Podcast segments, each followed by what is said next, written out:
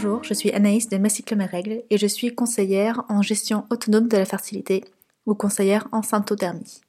J'ai créé ce podcast pour que vous puissiez mieux vivre vos règles et vos cycles avec le plus de connaissances possible sur vous-même. Bonjour, j'espère que tu vas bien. Aujourd'hui, nous allons parler du choix de la contraception. Comment est-ce qu'on choisit la bonne contraception pour soi aujourd'hui? Alors, je parle bien de quelle est la bonne contraception pour nous aujourd'hui, parce que je suis quelqu'un qui pense que ce n'est pas parce qu'on a choisi une contraception un jour que ce sera notre contraception pour toujours. Donc voilà déjà un point très important dont on va reparler plus tard. Vous pouvez choisir une contraception de couple aujourd'hui et changer d'avis plus tard. Ou vous avez pu avoir une, contraception avant qui ne sera plus votre contraception d'aujourd'hui. La liberté, c'est avoir le choix. Et le choix, pour moi, ça commence quand on a plus de deux options. Quand on a juste deux options, c'est pas vraiment un choix. Quand on a trois, là, ça y est, c'est la liberté. Et on a de la chance dans le sens où, en France, on a quand même beaucoup de choix. Quand je dis beaucoup de choix, c'est vrai qu'on peut diviser les contraceptions en trois lots. On a les contraceptions hormonales, les contraceptions non hormonales et les méthodes dites naturelles de contraception. Donc euh, voilà, dans la.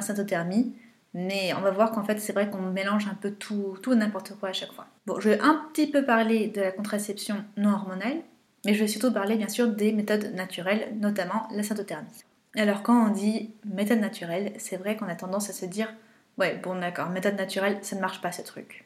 Je suis là pour te dire que si si, la syntothermie marche très bien.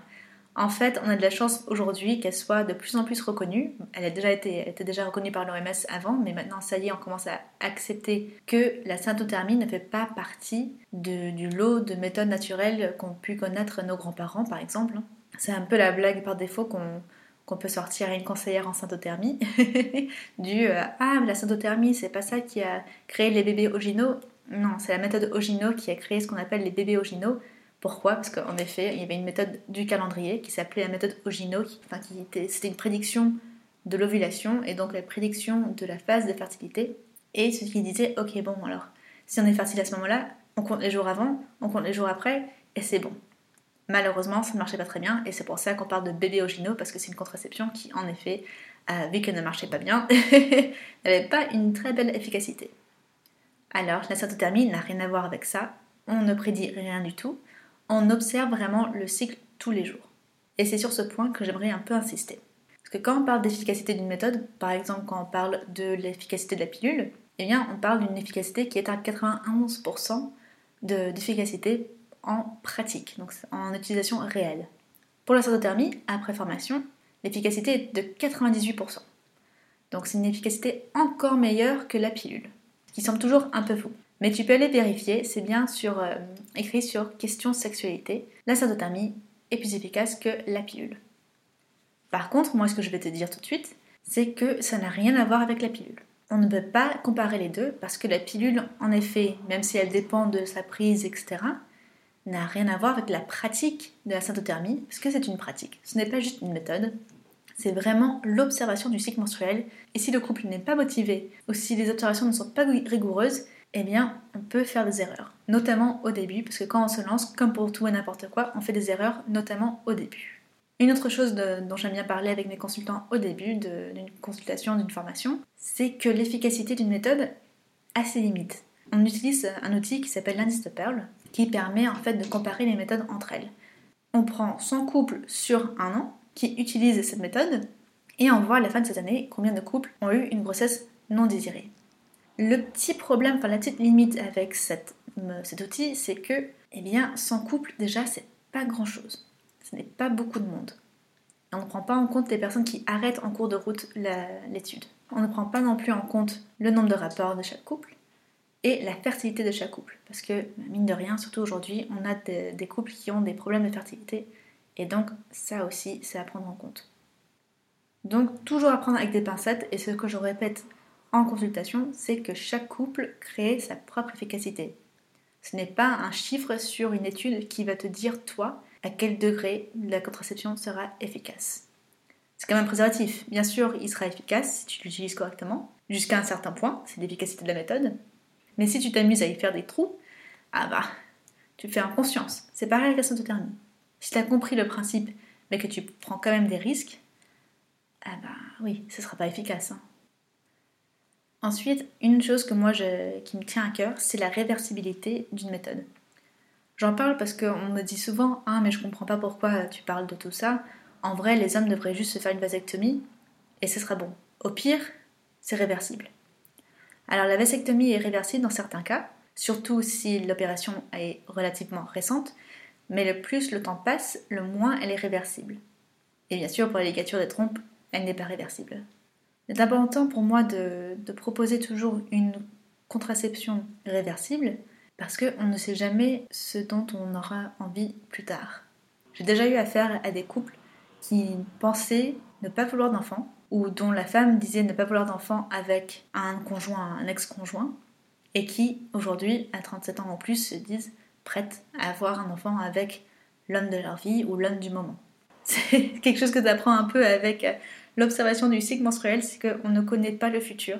La vie est faite d'imprévus. Et donc, pour moi, pouvoir changer d'avis, c'est vraiment une grande, grande liberté. Et c'est à prendre en compte.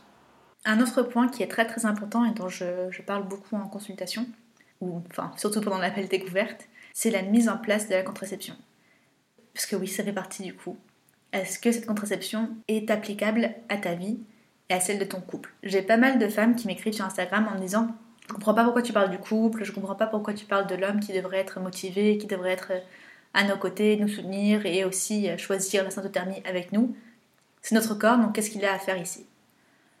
En réalité, je trouve ça un peu dommage, parce que justement, une, euh, des raisons pour laquelle on se lance en syntothermie, c'est parce qu'on souhaite que l'homme soit aussi impliqué dans la gestion de la fertilité. Parce que bah, lorsque la femme est fertile, le couple est fertile.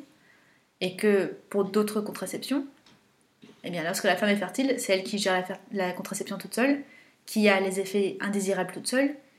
Et voilà, l'homme n'a rien à faire. Euh, il a sa femme qui est plus ou moins à sa disposition sexuelle. Donc, je trouve ça très dommage de dire que l'homme n'a pas sa place dans la contraception et qu'il n'a pas à choisir, qu'il n'a pas à soutenir sa, femme dans le choix de, la syntothermie.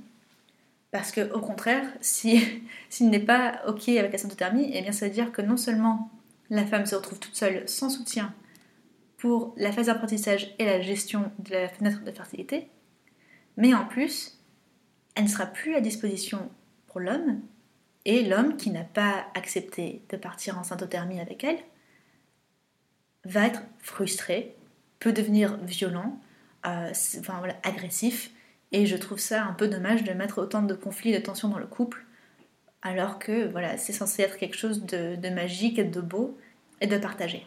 D'ailleurs, je pense qu'on peut quand même un peu comparer ça à, un couple qui, qui n'est pas d'accord sur leur désir d'enfant. Si monsieur veut un enfant et madame ne veut pas d'enfant, on va se dire que oui, il y a peut-être un problème de, de, priorité ou de, de chemin de vie. Pour la contraception, c'est pareil. Si madame souhaite se lancer en syntothermie, mais que monsieur ne souhaite pas se lancer en syntothermie, Là aussi, il y a peut-être une conversation à avoir au niveau de, du respect du corps de la femme, de pourquoi est-ce que la femme souhaite se lancer en syntothermie, pourquoi est-ce que l'homme ne souhaite pas le faire. Il y a beaucoup de raisons, hein. franchement, il ne faut pas se dire que les hommes ne sont pas intéressés ou qu'ils comprennent rien, parce que bah, je suis la preuve que si, euh, je travaille avec beaucoup de couples qui euh, sont très très intéressés euh, l'un et l'autre par le cycle menstruel et la gestion autonome de la fertilité. Et la plupart du temps, en fait, c'est une question de peur, c'est une question de je sais pas si on peut se faire confiance, je sais pas si la syntothermie marche vraiment. Donc voilà, c'est une question de communication souvent en couple. Mais pour moi, si l'homme n'accepte pas de se lancer en syntothermie, eh bien c'est très compliqué de se lancer toute seule et je ne recommande pas de le faire. Ensuite, il y a tout ce qui est plutôt habitude, donc prendre sa température et observer son fluide cervical c'est vrai que ça demande un peu d'investissement. C'est plus compliqué que juste mettre un rappel sur le téléphone pour prendre sa pilule, c'est sûr. Mais là aussi, il faut voir les avantages que ça va donner, parce que toute contraception a un coût, et est-ce qu'il vaut mieux pour toi prendre des nouvelles habitudes, mettre en place de nouvelles habitudes et faire des efforts pendant quelques mois, ou au contraire, juste mettre un rappel et savoir que tout est géré, que tu n'as rien à faire. C'est un choix que seulement toi tu peux faire ce n'est pas à moi de, te dire qu'est-ce qui est mieux. Je t'avoue que moi, jusqu'à présent, toutes mes consultantes, que ce soit en contraception, en conception ou en connaissance de soi, ont toujours dit je ne retournerai pas à la pilule après cette euh, formation.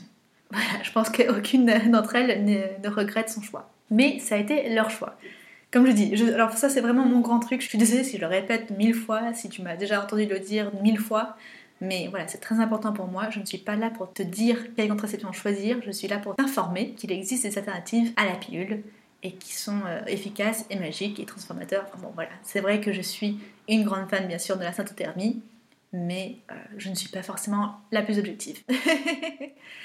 si jamais tu souhaites en parler un peu plus longuement, je t'invite à prendre à, réserver un appel découverte avec moi. Il y a le lien dans la description de l'épisode ou de télécharger la vidéo euh, offerte que je, viens de créer, qui s'appelle Mon cycle est un trésor.